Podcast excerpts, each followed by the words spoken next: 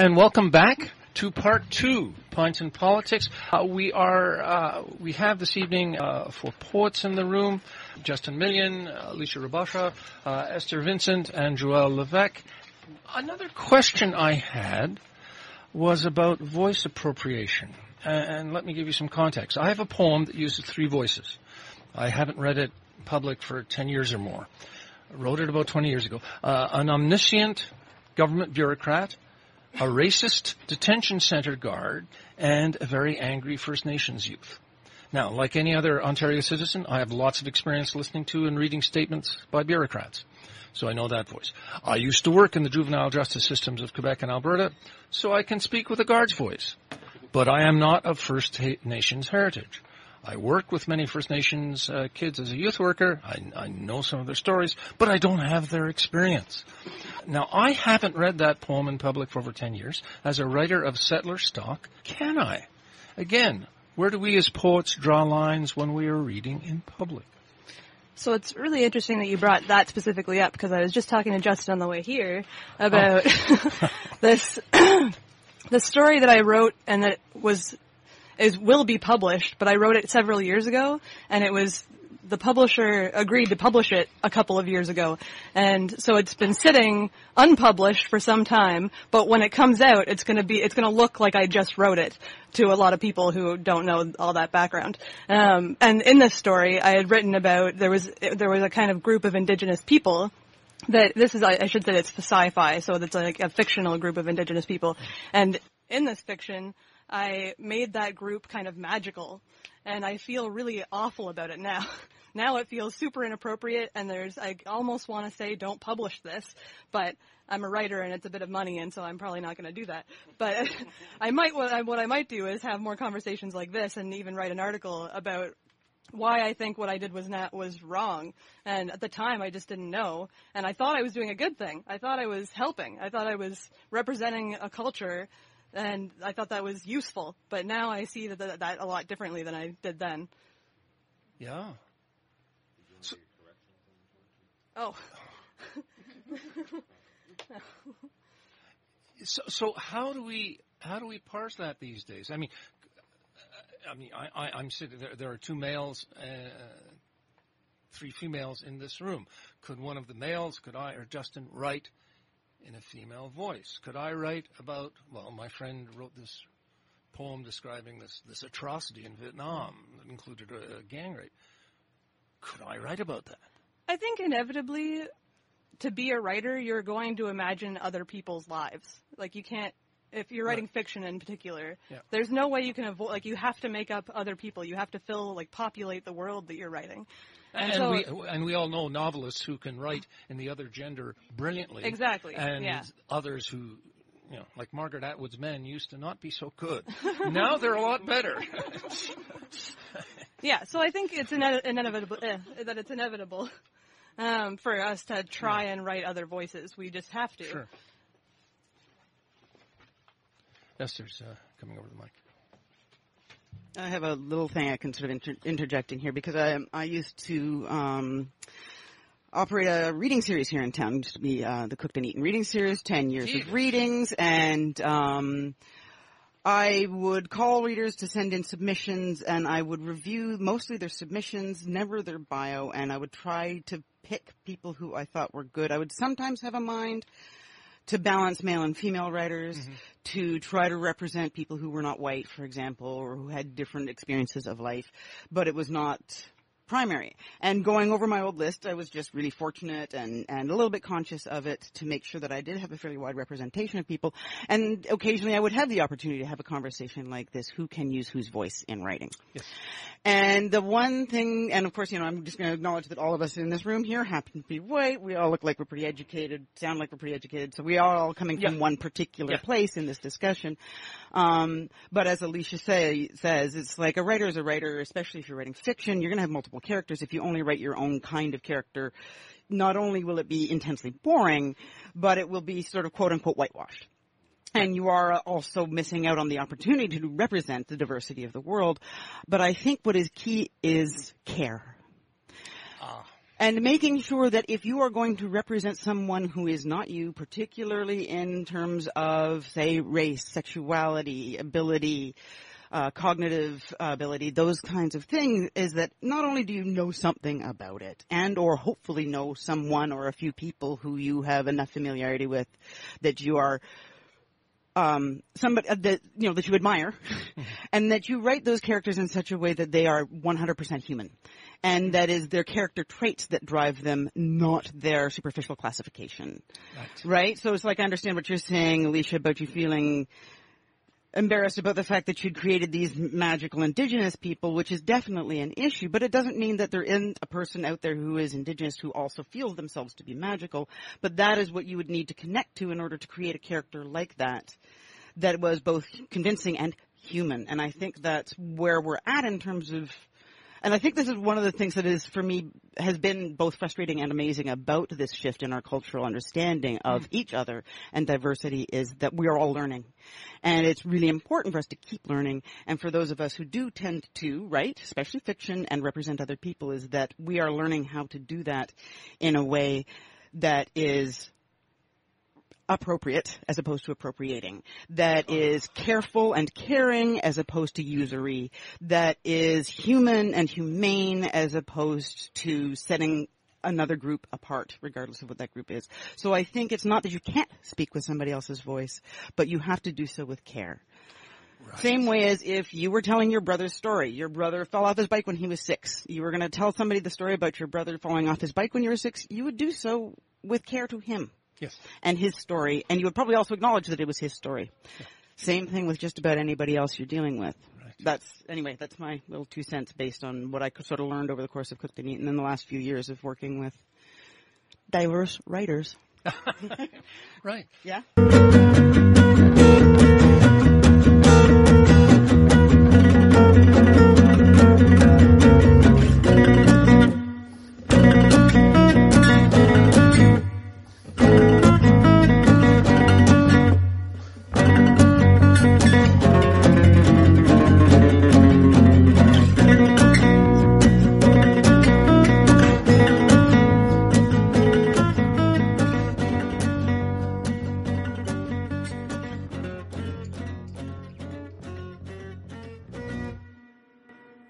Does anyone have a poem? Anything jumping to mind? Thank you, Esther. That, uh... Um, oh, this is like the worst time to read this after what Esther just said, but, um, uh, I think there is a point where, um, while this is a poem, I don't mention anyone's name because I'm trying to get at a certain subset of folks. Um, but talk about, you know, what type, or, um, what who are you allowed to talk about? What are you allowed to talk about? Like, I mean, this is this is a poem about Donald Trump. This is a poem about um, stereotypical Trump supporters, um, and I guess this would. I mean, we need another hour to dissect. Um, you know, the the theme tonight or par- partial theme tonight was, you know, when to read something. There there is also a time to read something to galvanize folks. Um, or to call something out. Um, but again, I, I, this is a poem that I I tend not to read in readings, um, just because it's it's difficult and it's angry. Um, but I I feel like again going back to the kind of afterlife uh, TV show thing I was talking about earlier, if we're not also writing about the really difficult, painful, uh, mean stuff or possibly being mean in our own stuff, um, then I think we're kind of also stepping, tiptoeing around times when we get angry, um, times when we want to tear something down. Um, so I'll read this for good or ill. Uh, and it's based on a tweet from Donald Trump. Uh, the tweet is actually the last five lines, begins with I, just so you know. Those are not my words. And again, this is also, and, again, uh, we could have a whole other program on the difference between reading something uh, and and uh, uh, you know, as a reader, reading something on the page or hearing something, uh, which can make for a totally different reading. Uh, and I will use some harsh language here, so I will give a content warning. Um, but again, the, I'm using harsh language in the hopes that people might see um, something difficult. Um, you know, the type of people that we might be dealing with, and maybe some people are quite immovable. Uh, this is called Tweeter and the Monkey Men.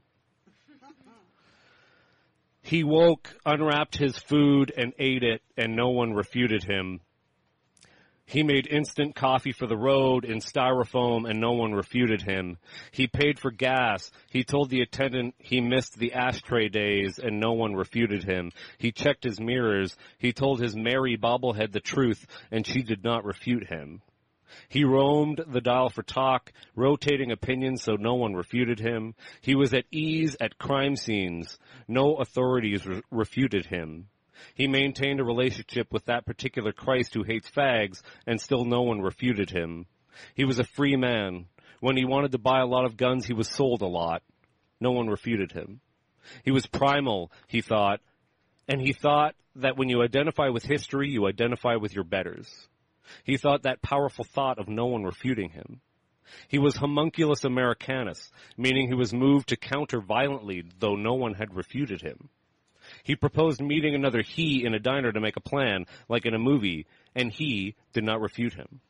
He and he assured themselves that he and he were as good old as ever was, assured by the world as God, who was supposedly the world, did not see fit to move the world to refute or even punch out him and him.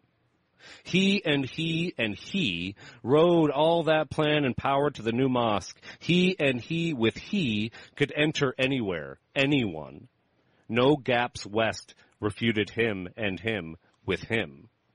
He was him with proof, on fire with cold support, until even his command could not refute him or him or their version of him. He and he sang their hymn. I have the absolute right to pardon myself but why would I do that when I have done nothing wrong?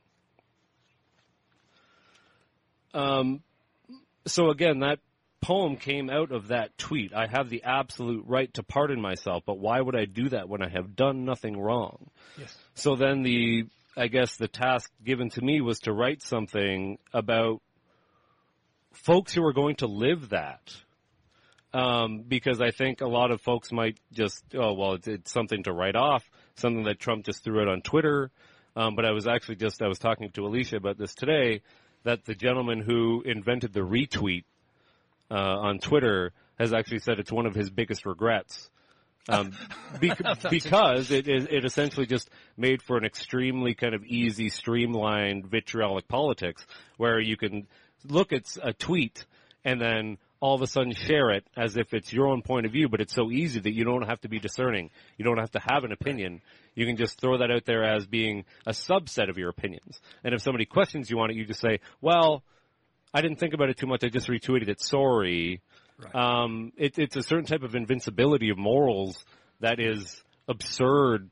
And um, so I think every now and then there does need to be a certain uh, uh, writers and artists, not just writers, artists have to take people to task on these kinds of opinions.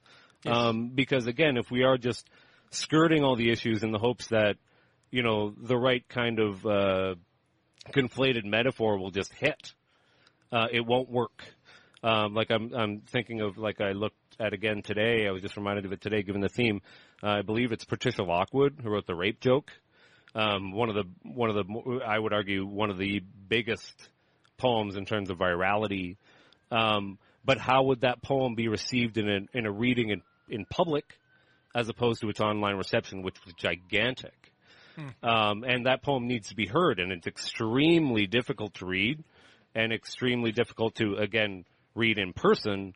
Um, so again, that's a whole other hour in terms of uh, print versus you know hearing it.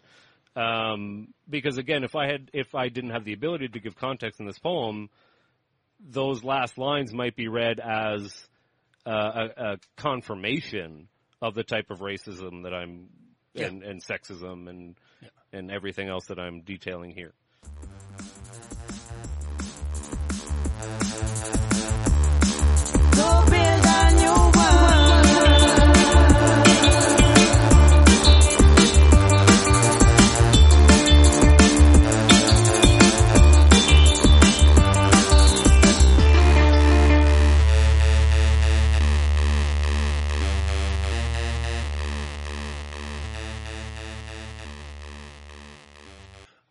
Esther, something you said that's still resonating for me is that notion of we can take on other voices if we care and respect them and treat them with. Uh, and the example that came to mind was uh, if anyone knows the uh, work of Heather O'Neill, Montreal novelist, she's brilliant. She wrote this book called The Girl Called Saturday Night, where she takes on the persona of a teenage Quebecoise, a teenage francophone. And I grew up in Montreal. I, I swear this book was written by a francophone. It wasn't. It was written by Heather O'Neill, and she did. She, and I, I, at a reading, I, I asked her about that, and she said lots. She showed the rough drafts of this novel to many francophone writers, and and she got validation. Yeah, you've got it. That's what a girl, fifteen, broken home. That's what she'd be thinking. You know, a bit of a hellraiser. She'd say that. You know, and she got it right. But terrific amount of care. Esther.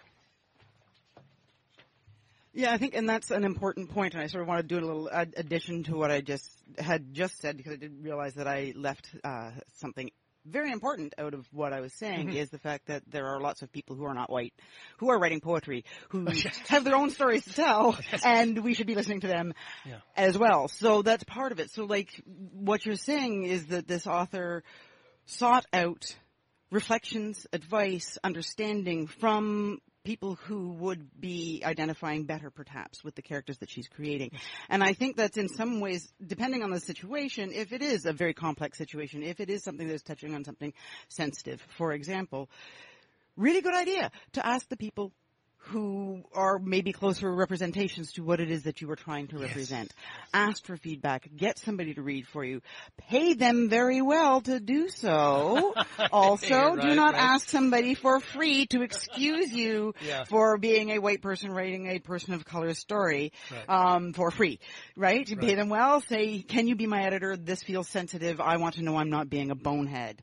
Can you help me out here? And I think that is a thing. That's a thing you can do. I think that's happening more and more. Content editors, particular, um, um, you know, diversity editors. Sometimes I think they even get called. Um, so that is, I think, an important thing. And I think what you said there is is kind of the key. It's like if you don't know, there's a good chance you might be wrong. So check it out Yes. right? Don't just go blithely going, well, you know, I should be able to say anything about anybody because that's what writing is. Trust your gut. If you think maybe what you're saying is not correct, ask around, find someone to read it, or leave it out. And of course, always make space for people who have their own stories to tell their own. Great. We're winding down here. Any uh, short poems left? Any? Uh, I don't know how relevant they oh, no, no, poems are relevant. Poems are always relevant. okay, this is Alicia. Well, maybe to go back to what we were talking about when we were joking about context and providing context. Um, I have this one poem that appeared in my recent chapbook, Too Much Nothing, um, and I've I'm writing a longer work based on the same several beginning poems. Um, and this one poem in the new manuscript has like completely recontextualized. Like it has a totally different meaning than it did in the first book, but I haven't changed a word. It's the exact same poem, but it now resonates completely differently. Uh, so I might actually just read a couple poems because it needs context.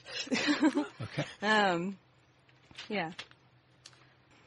61 women in space. There is no list of the world's 472 male astronauts because men are just people. And so I should say, I should provide even more context and say that I'm writing a collection of poems that's uh, inspired by Roberta Bondar, uh, and she's Canada's first woman in space, the world's first neurologist in space. Um, so I write a lot about space, and this is kind of a feminist collection, so there's a lot of that at play. Um, so this next poem, when I've placed it in the context of these other feminist poems, has really changed what it's about. Um, so this is Snake Fence.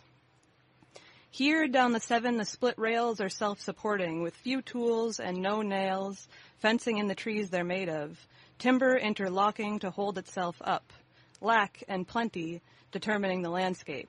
And so that lack and plenty didn't like really have, it was all about the trees originally. Like it was a, kind of a literal poem. It was about snake fences and the, the Ontario landscape because a lot of the book is about me as well as Roberta Bondar, um, and so I'm drawing together outer space and the rural space. Um, so it was just about that. It was pretty a pretty simple poem. Um, but in the context of the feminist poems, Lack and Plenty Determining the Landscape is about women in STEM and how there's not enough of them. Um, it's about men being kind of the bigger dominant force in that field. Um, so it's completely a completely new poem just based on where I've placed it. Interesting.